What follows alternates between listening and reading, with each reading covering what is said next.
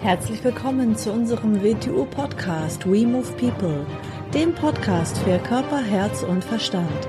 Wir sind Alfred Johannes Neudorfer und Rosa Ferrante Banera und in unserem Podcast beschäftigen wir uns mit den Themen persönliche Weiterentwicklung, Gesundheit, Kampfkunst, Philosophie und Menschsein. Herzlich willkommen zur neuen Episode unseres WTO Podcasts. Hallo Alfred. Hallo Rosa. Heute haben wir uns wieder drei Zitate ausgesucht. Ja. Drei sehr schöne Zitate. Und ich komme einfach mal direkt zum Punkt. Ich lese das erste einfach mal vor. Und dann reden wir ein bisschen drüber.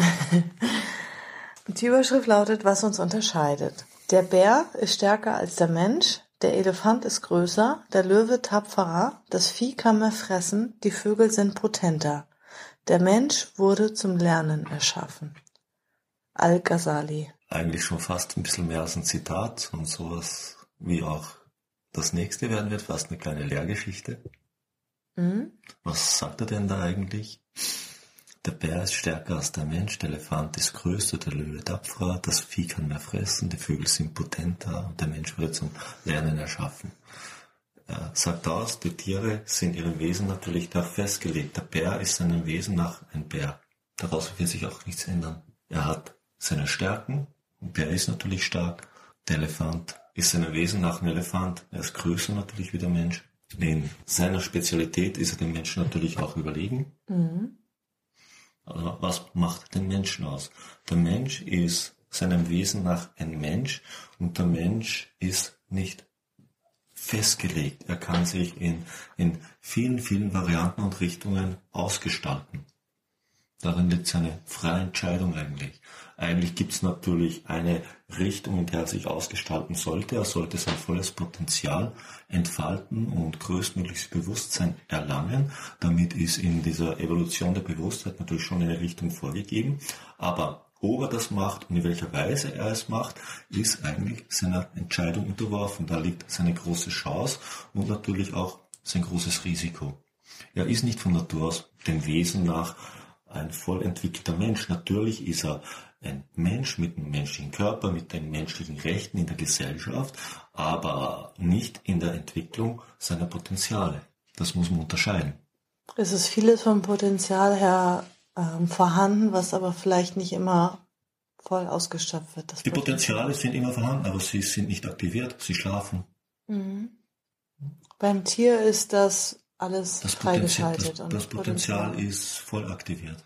Das, Potenzial das Tier kann auch darüber nicht, kann darüber nicht hinausgehen, aber es ist zumindest äh, es entwickelt. Ist eine, eine, ein, ein Hund ist seinem Wesen nach dem Hund. Das ist voll entfaltet. Da ist auch keine, keine Inhalt des Hundes. Kann natürlich, kann natürlich, gibt es ein bisschen Variationen, aber er, er kann nicht über diese Begrenzung hinaus. Und der Mensch ist lernfähig. Das heißt, der Mensch, der Mensch ist unglaublich auch anpassungsfähig aus diesem Grund. Das sehen wir ja auch, eine große Stärke und auf der anderen Seite, wenn es verkehrt gemacht wird, eine große Schwäche, weil der Mensch, lebt ja auf der Erde, er kann in jeder Zone dieser Erde leben, ob kalt und warm. Ja, das weiß man aus der Geschichte, er wird mit den fürchterlichsten Bedingungen. Katastrophen und Bedingungen ja. fertig. Man kann ihn in dem Sinn fast mit einer Ratte vergleichen, nur die Ratte ist wahrscheinlich in einer gewissen Weise noch anpassungsfähiger, zwar nicht so nicht so ausgestattet wie der Mensch, aber sehr anpassungsfähig. Und äh, wie man schon so sagt, der Mensch als Tier geboren und das Potenzial zum Engel, wie es in den alten Büchern steht. Mhm. Er hat also eine un ein unglaubliches Entwicklungspotenzial in sich, dem praktisch keine Grenzen gesetzt sind, dessen er sich aber in der Regel überhaupt nicht bewusst ist. Mhm. Und dem auch eine große Verantwortung innewohnt, weil mit diesem Entwicklungspotenzial ist ja eine enorme Verantwortung verbunden. Also er ist eigentlich wie, ein, äh, wie eine Raupe, die das Potenzial hätte, zum Schmetterling zu werden, das fliegen könnte Mhm. Also der Schmetterling, der fliegen könnte und äh, es ist eigentlich nur ein Wurm, also eine, eine Raupe, die im Kokon ist oder vielleicht kämpft er sich raus aus dem Kokon, aber kann dann auch nicht fliegen. Oder vielleicht träumt er nur vom Fliegen. Vielleicht lebt er in einer Fantasiewelt, in der er fliegt, aber es ist die Frage, ent, äh, ent, wickelt sich und entfaltet sich in dieser Raupe wirklich ein Schmetterling, der irgendwann seine Flügel ausbreiten kann und über das Raupensein hinaus reicht. Und wenn da steht, der Mensch wurde zum Lernen erschaffen, ist das denn sein, der Sinn seines Lebens, warum da, er erschaffen da, wurde? Da er ja nicht fertig festgelegt ist, ist er zum Lernen erschaffen. Er muss ja dazu lernen, ob er will oder nicht. Nur inwieweit er lernt, liegt in seiner Verantwortung. Und mit Lernen ist nicht nur Information, intellektuelles Lernen und Wissen gemeint, sondern die Entwicklung. Information aufnehmen und sie auf Abruf wieder, wieder zu kauen, ist ja nicht Lernen. Mhm. Da könnten wir dann als nächstes, wenn wir diese Geschichte modernisieren wollen, könnte man sagen, künstliche Intelligenz ist dem Menschen in dem, dem Bereich überlegen. Aber mhm. der Mensch ist ja in gewissen Bereich trotzdem überlegen. Nur wenn er wirklich ein Mensch ist. Mhm. Er kann nicht mit dem Elefanten kräftemäßig mithalten, er kann nicht mit dem Löwen kämpfen, er kann nicht so viel fressen wie ein Vieh und er kann all das nicht und wahrscheinlich wird er gegen einen Schachcomputer nicht mehr gewinnen. Ne? Aber es wohnt ihm etwas inne, was all diesem weit, weit, weit überlegen ist. Mhm. mhm. Und Al-Ghazali war ein Sufi-Meister. Er war ein Sufi-Meister. Heute haben wir drei ich glaube, alle drei Zitate oder Geschichten haben wir aus der Sufi-Tradition gewählt. Mhm. Mhm. Schön. Soll ich einfach mal das zweite vorlesen? Ja. Mhm. So, ich glaube, das ist dann von Idrisha, ich bin mir nicht sicher. Das, das kommt auch aus der Sufi-Tradition, aber ist von, von, ist von, von Idrisha eigentlich im Westen bekannt gemacht worden. Ja. Orientierung. Der falsche Schüler hat seine Augen auf die Sterne gerichtet während er mit den Füßen fest im Schlamm steckt. Mhm. Was heißt das denn wieder? Hm? Ja, also wenn ich jetzt mal, was ich als erstes denke oder mir vorstelle, dass halt ähm, Wahrnehmung und Wirklichkeit nicht zusammenpassen, also Wunschvorstellung und Realität mhm. von vielen Menschen. Mhm. Das ist vielleicht ein kleiner Aspekt aus diesem Zitat. Es ist ein kleiner Aspekt. Und wieso passen diese beiden Sachen nicht überein? Der falsche Schüler hat eine verkehrte Einstellung zum Lernen. Eigentlich kann er noch gar nicht lernen. Denn was ein Schüler zuerst lernen muss, ist das Lernen. Informationen aufzunehmen und wie ich vorhin schon gesagt habe, auf Abruf sie wiederzukauen, hat nichts mit Lernen zu tun. Lernen ist, dass man etwas Eindrücke, Erfahrungen verdaut, wie man Essen verdaut und es beginnt dann zu verändern. Und ab diesem Moment beginnt man mit diesen Aspekten des Lebens in einer anderen Weise umzugehen. Lernen ist nicht, ist nicht äh, nur eine Wiederholung. Was ist nun der falsche Schüler? Man, ich nehme wieder das Wort Jugendschule. Es kommt mir oft unter, da kommt jemand und sagt, wow, ich möchte Meister werden. In meiner inzwischen jahrzehntelangen Erfahrung sind es meist die Menschen, die man sehr schnell wieder los ist. die über übermotiviert, ja. Sie mhm. haben keinen Vorstellung und äh, von dem, was für eine Arbeit da dahinter steht. Mhm. Für sie ist es ein Reiz, ein Wort, mhm. dass sie einen kurzen Moment motiviert und mhm. wenn sie nur einen Bruchteil davon erkennen, was notwendig ist, beginnen sie bereits frustriert zu sein. Ja. Weil es gibt ja dieses schöne Motto, das kommt aus dem Wing Chun und besonders im WTO Wing Chun, Punkt für Punkt, Schritt für Schritt. Was wir auch immer bei unseren Youngbloods, bei unseren Kindern betonen, äh, Schritt für Schritt. Man kann alles im Leben erreichen, was man sich vornimmt, wenn man Schritt für Schritt darauf losarbeitet. Mhm. Und das ist schon eine gute Anweisung für Lernen. Denn sonst hat man eine verkehrte Koordinate. Wenn man Schritt für Schritt setzt und nicht aufhört und immer weitergeht, etwas was passiert, dann wird man ein Ziel erreichen. Mhm. Wenn man aber mit dem fünften Schritt beginnen will, kann man kein Ziel erreichen. Mhm. Weil die ersten vier sind die Notwendigkeit für den fünften. Und Schüler, die ihre Augen auf die Sterne gerichtet haben, schauen nicht auf ihren nächsten Schritt.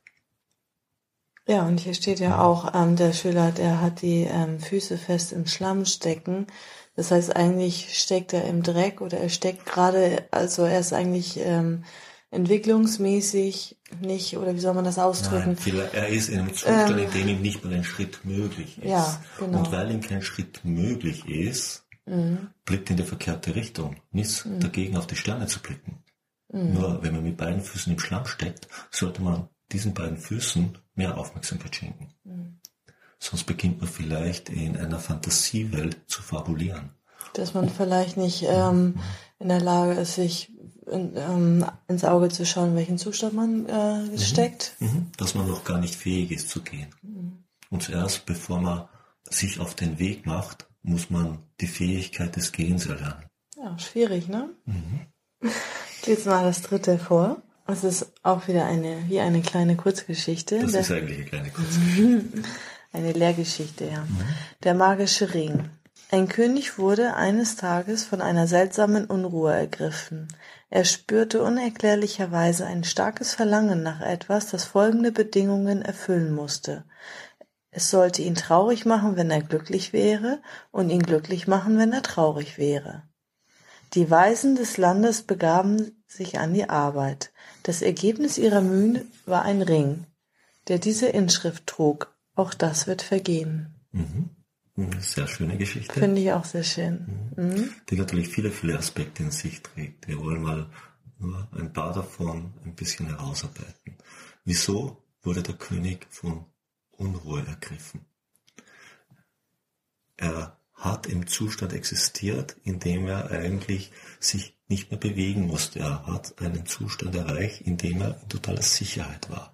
Und aus diesem Grund begann die Unruhe über ihn zu kommen. Er brauchte etwas Bewegung. Wenn man, wenn man oft Menschen anschaut mit den meisten Menschen redet, wenn sie über Gesundheit reden, wenn sie über Erfolg reden, egal worüber sie reden, wenn sie über Erleuchtung reden, dann reden sie meist so, als wäre das ein Zustand, den man erreicht und dann hat man das. Als wäre das mhm. dann ab dem Moment der Besitz, den man hat. Und so ist es dann immer ununterbrochen. Man denkt denn, das ist ein Erleuchteter. Das ist ein Erleuchteter. Der wurde eins, einmal hat es Knall gemacht und jetzt ist der, er immer erleuchtet. Der schaut jetzt aus, wie man sich einen Erleuchteten vorstellt. Wahrscheinlich, wenn man die meisten Menschen fragt, wie stellst du dir einen spirituellen Meister und Erleuchteten vor? Natürlich lange weiße Haare, äh, einen großen wallenden Umhang, ein permanentes Lächeln im Gesicht, in einer meditativen Haltung die meiste Zeit seines Lebens mhm. und natürlich er weiß auf alles eine Antwort. Und er ist nie in irgendeiner Weise böse, also schlecht aufgelegt. Er weist nie irgendjemanden zurecht. Er strahlt nur Liebe aus. So, damit hat man das schon beschrieben. Mhm. Sie stellen sich einen Zustand vor. Mhm. Wenn man sich fragt, wie stellt ihr euch Gesundheit vor? Ja, ich bin immer gesund, ich bin nie krank. Mhm. Super, mhm. so stellt man sich das vor. Wenn man sich aber jetzt die Welt anschaut, unsere Erde, was man über das Universum weiß, dann wissen wir etwas. Keinen Augenblick bleibt irgendetwas gleich. Mhm. Keine Sekunde, keinen Augenblick. Alles verändert sich permanent. Dauernd treten neue Umstände ein, die vorher nicht da waren. Also neue Herausforderungen, mit denen man erst lernen muss, umzugehen und fertig zu werden. Es wäre ein fürchterlicher Zustand, plötzlich in Zustand zu geraten, aus dem man nicht mehr herauskommt. Das wäre die Hölle. In einem sich permanent bewegenden Universum. Also, wenn wir etwas anstreben müssen, dann müssen wir diesem, diesem praktisch Naturgesetz oder fast spirituellem Gesetz nahe kommen, dass sich alles permanent verändert. Und aus dem Grund ist diese Geschichte so schön. Worauf weist dieser Ring hin? Wie das Leben selber ist, alles wird sich ändern. Nichts wird gleich bleiben. Egal wie es jetzt zu sein scheint. Wenn ich aber in der persönlichen Vorstellung lebe, es bewegt sich nichts, alles bleibt gleich, dann habe ich mich auf eine Insel manövriert, die nicht existiert. Mhm. Dann lebe ich in der Scheinwelt. Kann es sein, dass er dann auch drin steckt, dass ähm, man sich nicht damit identifiziert, wenn man eine Laune hat, dass man jetzt glücklich ist und sagt, naja, geht eh vorbei und dass man sich nicht identifiziert, wenn man eine Laune hat, wo man schlecht drauf ist, weil man sagt, das geht auch vorbei. ich möchte jetzt nicht das Wort Laune nehmen, aber wenn man, wenn man Erfüllung oder Glück empfindet, schön, dann kannst du es empfinden, aber du sollst es nicht versuchen festzuhalten, du kannst es nicht festhalten. Wenn du krank bist, dann bist du krank, halte es nicht fest, beginn dich nicht zu bemitleiden und, mhm. und dein Mitleid zu beweihräuchern. Äh, es wird sich ändern, es wird vorbeigehen. Das Leben selber wird vorbeigehen. Eine Krankheit, mit der wir nicht mehr fertig werden, werden wir sterben, ja, es wird vorbeigehen. Alles ist permanent in Bewegung, da sind wir wieder bei unserer schönen Kunst, dem, dem Wing Chun oder dem WTO Wing Chun, das uns permanent darauf hinweist, wie wir uns permanent an die Bewegung anpassen müssen, wie wir permanent im Hier und Jetzt gerecht werden müssen, dass uns kein totes Muster hilft, der Wirklichkeit zu begegnen im Hier und Jetzt. Je, je mehr wir wir alle sollten so einen Ring tragen, wo das draufsteht. Und dieser Ring sollte permanent in unseren, vor unserem geistigen Auge stehen, damit wir diese Bewegung anders zu erkennen beginnen. Die Veränderung, da wir das Leben anders zu bewerten beginnen, damit wir äh, alles mehr zu schätzen beginnen, egal was uns passiert. Hm. Und dass wir nicht versuchen, unabänderbare Zustände anzustreben, die sowieso nicht möglich sind. Mal wieder drei schöne Zitate. Ja. Mhm. Wo wir nur ein bisschen an der Oberfläche gekratzt haben. Ja. Mhm. Wir haben uns jetzt noch was Neues ausgedacht. Ähm, ich ähm, plaudere das einfach mal aus. Und zwar haben wir jetzt einen Online-Kurs geplant, der für die Öffentlichkeit zugänglich ist, also außerhalb einer WTO-Mitgliedschaft. Und ähm, da sind wir jetzt dabei, den zu erstellen. Mhm und werden das dann auch irgendwann bekannt geben und dann ja. auch die Inhalte und so weiter. Also bisher haben wir ja äh, WTU Wing Chun Unterricht in festen Gruppen und WTU Seminare, Gesundheits-Selbstverteidigungsseminare und mhm. WTU Wing Chun und haben auch für unsere festen Mitglieder natürlich auch um ähm, andere Bereiche zu schulen, auch ähm, Theoriekurse. Mhm. Und jetzt werden wir etwas für die Allgemeinheit zugängliches ist aber kein auf den Markt bringen. Kurs für die Nein, Allgemeinheit genau. gar nicht so. Es hat mehr mit ein bisschen mit der Haltung gegenüber dem Leben zu tun. Mhm. Mhm. Ja, da freue ich mich schon, da bin ich schon sehr In gespannt drauf. In unserer heutigen Zeit. Mhm. mhm. mhm. Ganz was Neues. Ja. Mhm. ja, schön. Ich denke, das war's dann auch schon wieder für heute. Und bis zum nächsten Mal. Danke fürs Zuhören. Okay. Tschüss. Tschüss.